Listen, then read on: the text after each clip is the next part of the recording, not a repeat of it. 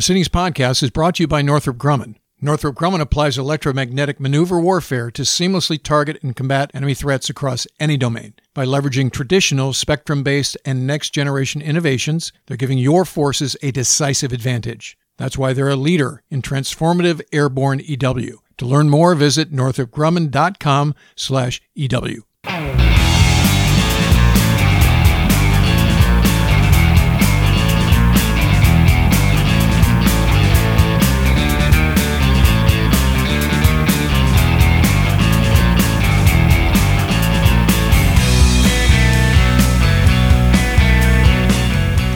Proceedings Podcast. I'm Ward Carroll, the Naval Institute's Director of Marketing and Outreach. Joining me is my co host, Proceedings Editor in Chief Bill Hamblet.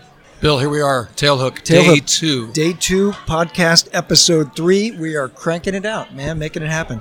And our guest today is uh, co author with yesterday's uh, Top Gun author, Heed Scarborough. We've got uh, Proton McLaughlin, the president of the Tailhook Association, the just retired Commodore of the East Coast uh, F 18 community.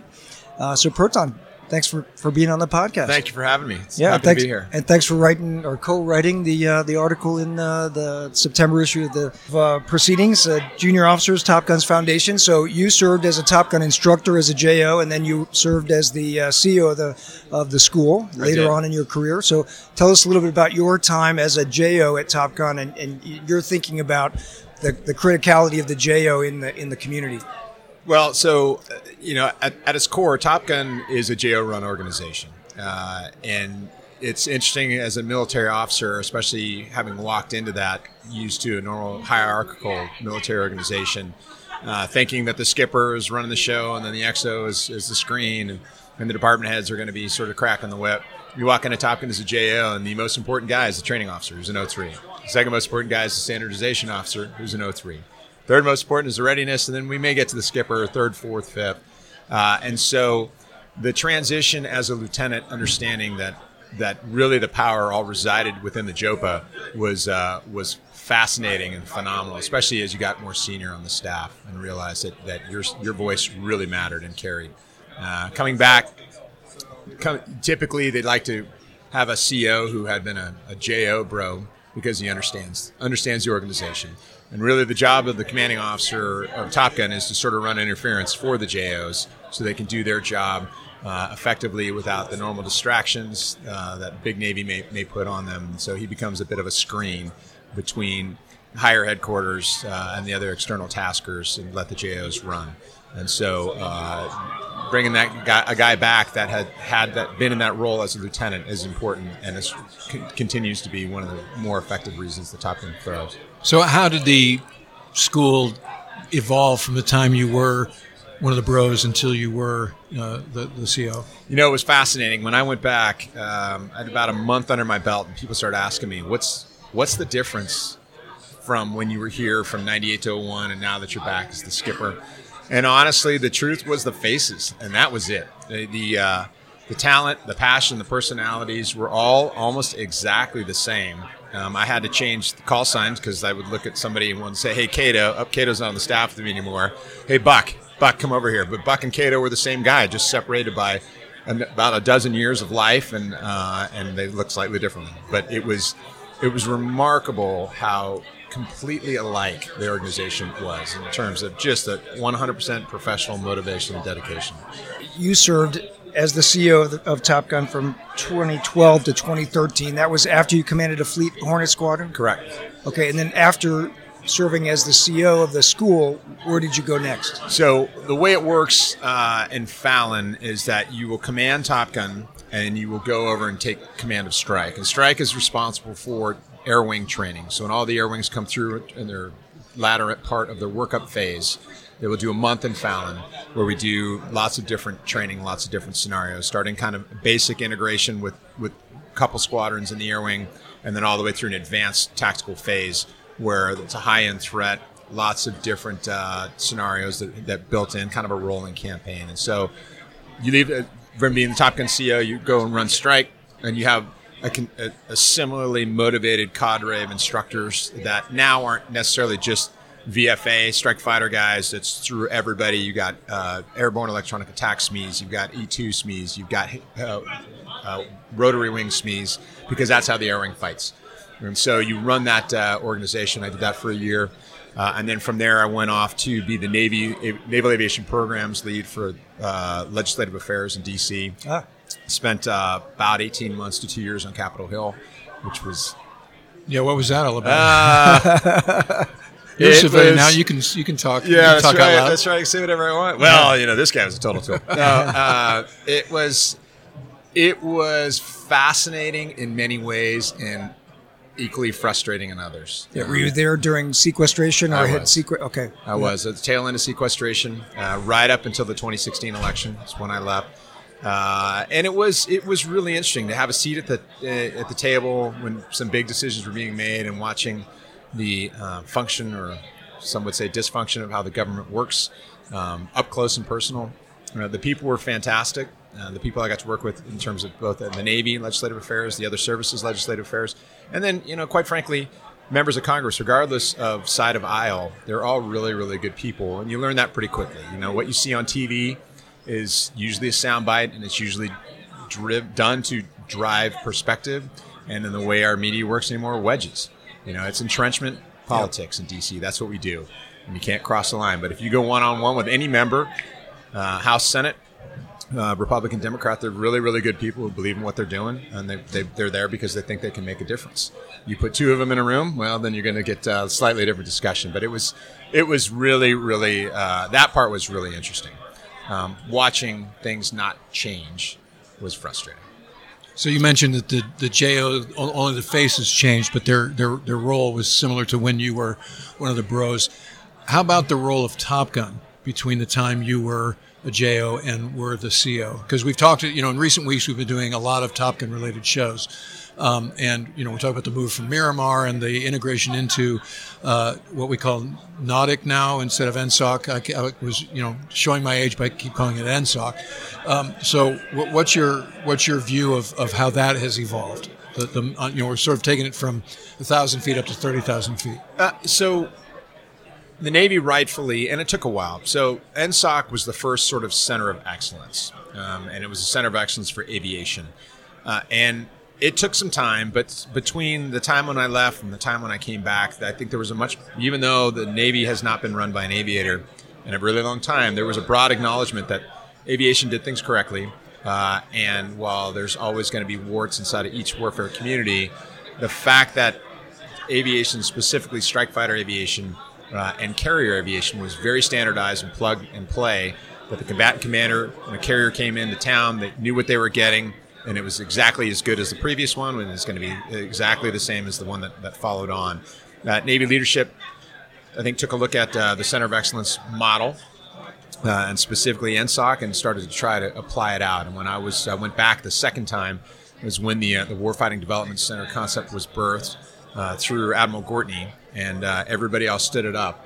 and when I was the strike CO, we would have a steady stream of flags coming in who had been charged with standing up their own particular warfighting development centers. And they were trying to figure out, hey, what's the secret sauce? Uh, and the secret sauce in anything for that endeavor is the people. And so, with now 50 years of cultural excellence and standardization and never taking anything less than perfection, uh, that enabled um, the the uh, us to uh, to realize that go away, Chaser. Yeah, standardization process. Proton's getting hassled. Yeah, I'm being hassled. It ain't right. Executive director. That ain't right. He's just jealous. Um, so uh, the it, was actually you know another sort of a fascinating um, vision and a seat at a table watching other communities to include the Intel guys coming in like hey how do I stand up an Intel Center of Excellence what do I do with that and the three stars sitting down who later became national intelligence director. Uh, he was like, "Hey, what do you guys do?" I was told to come here and figure this out. And we're like, "Oh my god, where do you start?" You know, I mean, it's just something that we take for granted, the culture that we take for granted because it's what we grew up in, uh, and trying to create that culture. Certainly not going to happen overnight, but that that's the overarching effect of Top Gun. How's morale? You know, because we hear some anecdotal stuff about you know how it how people are concerned and uh, that, there's an exodus in progress and this sort of thing. Um, so, how's morale? Let's just start with that. If, if I'm a JO, and we're seeing a lot of JOs here, and I, I hope to get a sense of that, you know, by the time we get into the Bug Roach mixer. But what, what's your sense of how that is? Uh, are we talking specifically how's morale at Top Gun, or are we talking No. fleet-wide No, JO morale? Fleet wide. So you were the, the East Coast Commodore, so you oversaw all the Right. F 18 squadrons at NAS Oceana, so Right. half the, the F 18 fleet in the Navy, right? Correct, correct. So, how, how are things? I, I think the best way to answer that is it depends, uh, and it depends on where you are vis-a-vis a turnaround cycle. Uh, if you are, the sweet spot is like anything in life. Predictability is the key to success. And if you know what your schedule is, I don't care. Yeah, we're going to go out for eight months, but I know a year from now that I'm going to be gone for eight months. You can prepare the family, you can get everything ready, and it sucks to leave for eight months, but at least you know it. Um, if you have no idea what's going to happen, it makes it really hard on the individual, on the, on the military member. It makes it even harder on the families. And so what you find is the the JOs in squadrons and air wings that have some very some predictability, the morale is good. Um, they're deploying, they're flying, they're signing up, they're, they've signed up, and they're doing what they signed up for. The JOs and squadrons that don't have that predictability and or are in a long fallow phase of maintenance where there's few jets not much flying to go around those are the guys who are voting with their feet uh, and they're just for for good reason. Like hey i didn't i love this. I love flying. I love being a fighter pilot. This is not what i signed up to do. I'm not flying very much. I'm frustrated with all the external things that i can't control. And they're making the decisions to leave. And I, and I believe, you know, that's a very, very personal discussion uh, with those guys. And I tell everybody, you know, every fit rep debrief, um, hey, you you owe nothing to nobody but your family.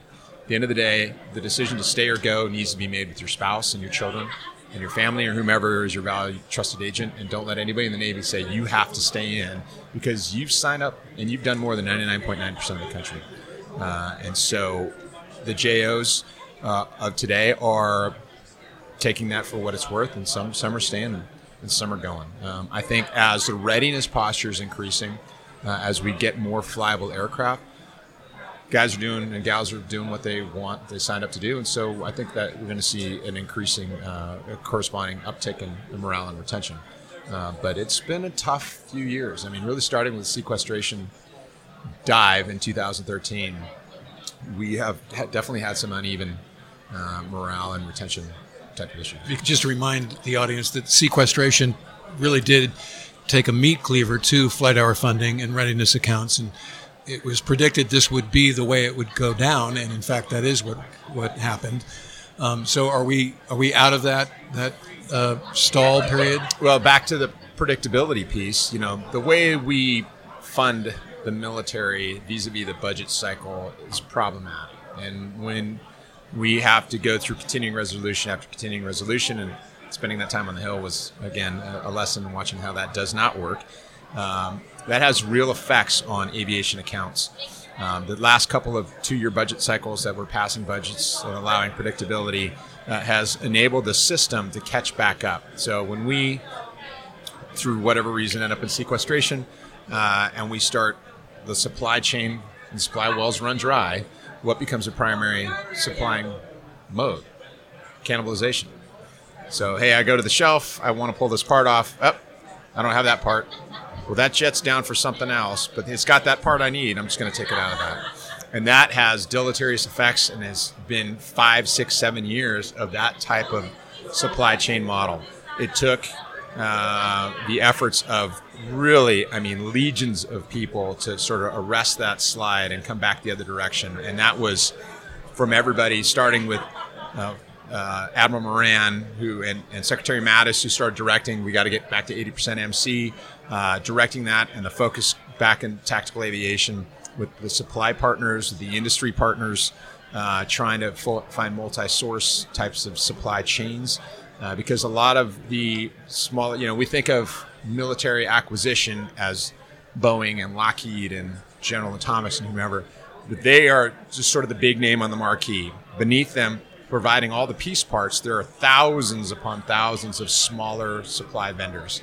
And when the Navy s- stop through, through sequestration and continuing resolutions, un, being unable to give those suppliers money, well, then they're they're in business like everybody else to make a profit and to put food on their table.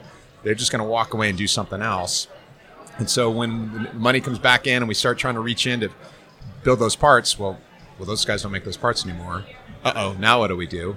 Uh, and so through the NavAir folks, through I mean, really, I, I, can't even tell you how many people are involved in this. But Admiral Miller and team have been uh, in, really engaged for the last 18 to 24 months on arresting that slide and have gotten us back to the highest numbers of Super Hornets we've ever had available on the flight line, which uh, which again speaks to how we're going to turn back around with the retention of the morale piece. So a couple years ago, we were hearing 50% or even less in terms of Super Hornet readiness. Uh, and now it's is it up to eighty percent now? Are we are we at that point or getting close We're to getting it? Getting close. Okay. Uh, we are, and, and, so there's there's two pieces to this. There's mission capable, which is an airplane, and there's fully mission capable, which is an airplane that could go off and fight the nation's wars. Um, step one is getting to eighty percent mission capable. Step two is getting to fully mission capable. So we are, depending on the day. So I can I can only speak for Oceana. Um, we had hit eighty percent MC last uh, for the first time last February, and we've maintained that steady state, 80% plus, plus or minus one or two percent uh, since then. Uh, and what we're trying to do is build up that FMC, get all the piece parts, the raw gear, all the all the supporting things that uh, that make a full up warfighter. But yeah, we're doing well. I mean, uh, we in Oceana, uh, when I was the deputy. Uh, we averaged roughly 100 mission capable Super Hornets per day, and now we're averaging about 143 which is wow. great. Which is great, and that yes. is all supply. That's all the levers that have been pulled uh, and uh, and reinvigorating supply chains. And, and how are flight hours? Flight hours uh, commensurately have gone back up. Okay. You know, we've got more jets to fly. Uh, the flight hour profile and funding is there. The, the, really, you know, we can really go into this in this long dissertation, but the flight hour money was altered slightly, but not draconianly what what had been altered through sequestration was supply parts. So the money for supply, that's where we took the risk. Um, and so while there was money to fly, you can't cross streams um, to take flight hour money and put it into supply money. And so while we some squadrons had the ability to fly, well, they didn't have any jets to fly. And so uh, that became part of part of the problem. Now the money's been put back into supply.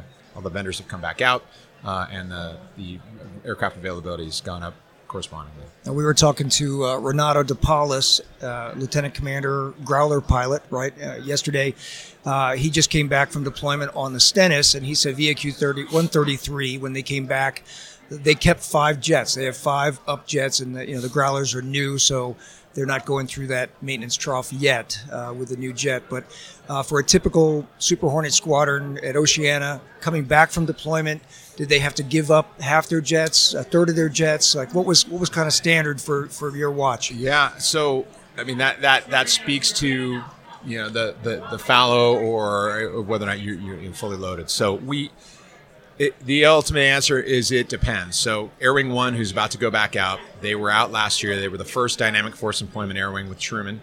Uh, and so we knew that they were going to come back and have a relatively short turnaround and go back out. So we took a few Let, Let's remind the audience what dynamic force employment was, because that was a pretty innovative uh, uh, thing. Yeah, so dynamic force employment was uh, a general or Secretary Mattis uh, initiative that basically was trying to say, look, we we are not a garrison force. We are very flexible, uh, and we're going to prove it to you. So, while we have all sorts of rules and restrictions on on talking about operational deployments and tempo, uh, I mean, the fact of the matter is, is that in the day and age of social media and all sorts of other predictors, the enemy kind of knows when carriers are going to going to sortie and get underway. They've got their own ways of monitoring that, uh, and so while we active duty try to tamp down, we're not going to say anything. Um, the enemy typically knew. General Matt or Secretary Mattis was like, okay, well, we're going to change that up a little bit. And the Truman went out on deployment and was supposed to be gone for seven months, I believe, and they came back two and a half months later. They're home for a little bit, and then they left again. Um, so it's basically a big okay. We're we're, we're going to do what we want to do when we want to do it, and we're going to show the world that we can continue to do this because we are the most lethal fighting force in the face of the earth. So uh, that DFE, dynamic force employment piece, well, that was the first of its kind, uh, and it continues to this day. So Truman, when it came back, we knew that she was going to turn around with the air in relatively short order. So we kept those squadrons basically fully uh, um, Equipped. equipped, Yep. and manned and everything else. Um, when she comes back the next time, that's going to change because what hand hand in glove with all these things that are going on, all these other initiatives, uh, we're trying to extend the the uh, life of the Super Hornet. So the Super Hornet was built as a 6,000 hour platform. Uh, there were, you know, back in the early 2000s when all these decisions were being made, um, you know, we figured that we'd have F-35 and, uh, and other platforms that were going to just fall in behind.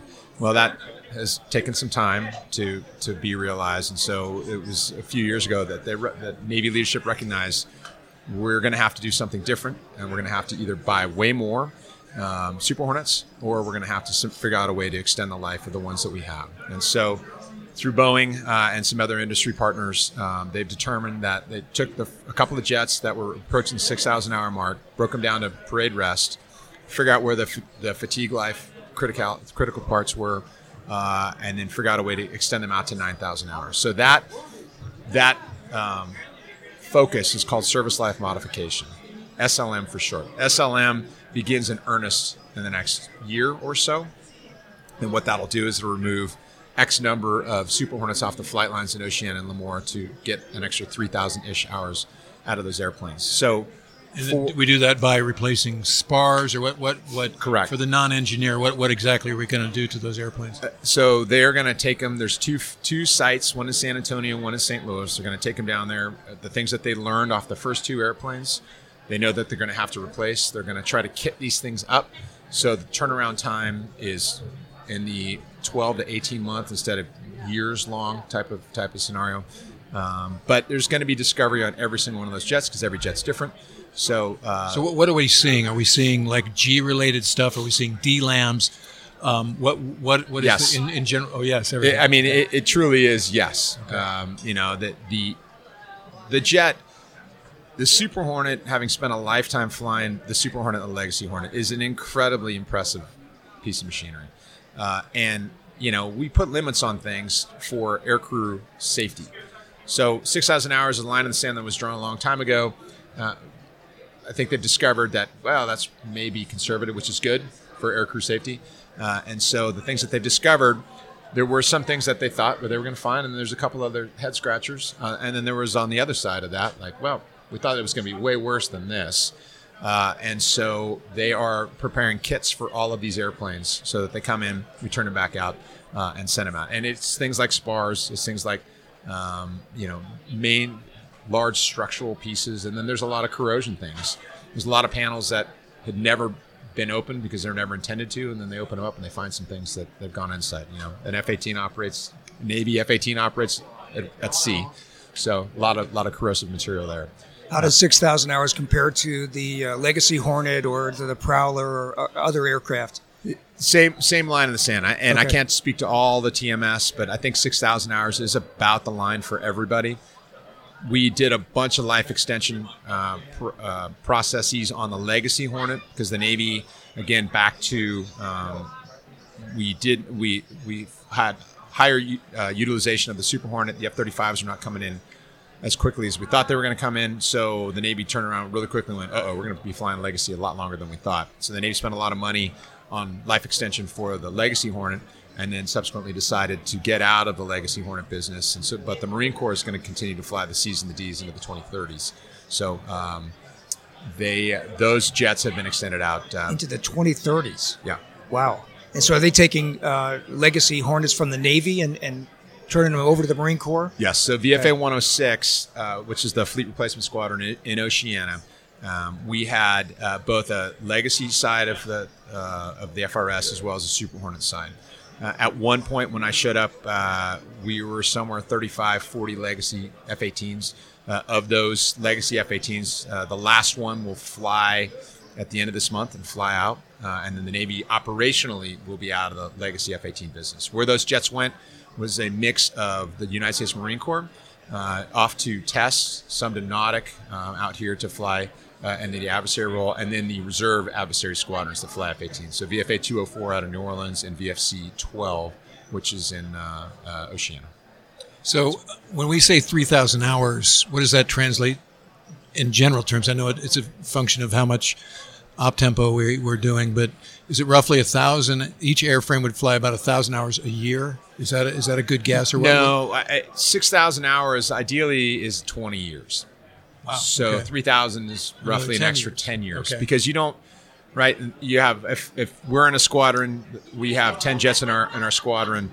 Um, at any one time, one jet is going to be in a special inspection. For nine, you're probably going to have one or two down for various a- ankle biting, uh, gripe issues.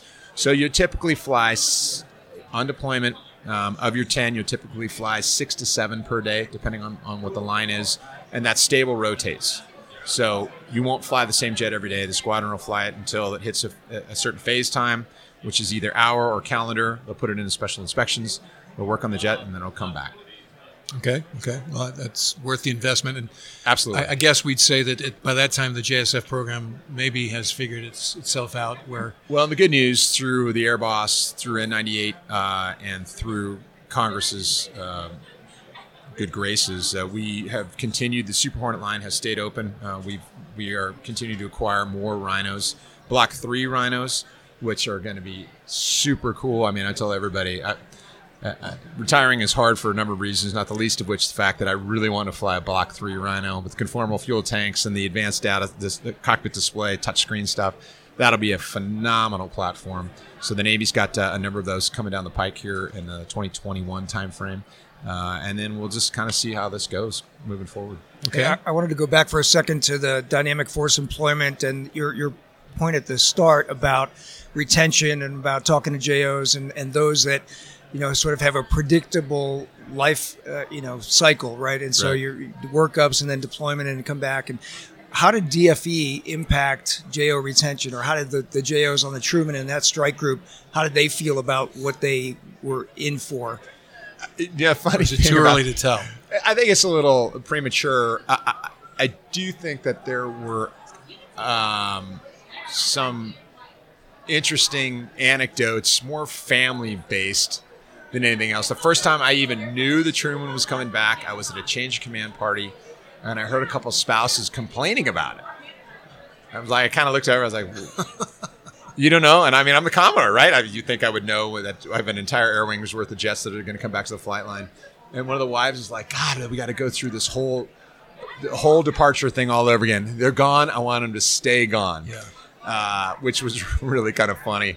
Uh, but you know, it's a it remains to be seen. I think that speaks to if you're in DFE and you're in a deploying air wing, it's certainly challenging because of the comings and goings. But the flip side of that is you're flying. You are funded to fly. You have jets to fly. You are out doing the nation's bidding wherever that is, and so you have that sense of okay, I miss my family, I miss my friends. I'm going to miss an entire baseball season, uh, but at the end of the day, I'm doing what I signed up to do, uh, and that ultimately fills the, the member with with a sense of pride. All right, Proton. Well, you're the busiest man here at Tailhook. We appreciate the time you've given us here. Let me be, say on behalf of the Naval Institute membership and the Proceedings podcast audience, thank you for your service. Um, good luck with your transition. It has its own special challenges, as Bill and I know. And uh, thanks for your leadership of the Tailhook Association. I say that as a member of Tailhook. And uh, again, thanks for being on the Proceedings podcast. It's been an honor, and uh, I really appreciate USNI being here. It's the first uh, first time. It's been a while, and uh, at least since uh, did nine years on the board before I was a president. So um, we're we're thrilled that you guys are here, and uh, I'm glad that uh, we're all part of that relationship together. Well, just another reminder of how uh, victory begins at the Naval Institute. Proton McLaughlin, thanks for joining us today, and good luck with the rest of the show. Thank you, sir. Proceedings Podcast is brought to you by Northrop Grumman. Northrop Grumman applies electromagnetic maneuver warfare to seamlessly target and combat enemy threats across any domain. By leveraging traditional spectrum based and next generation innovations, they're giving your forces a decisive advantage. That's why they're a leader in transformative airborne EW. To learn more, visit northropgrumman.com slash EW.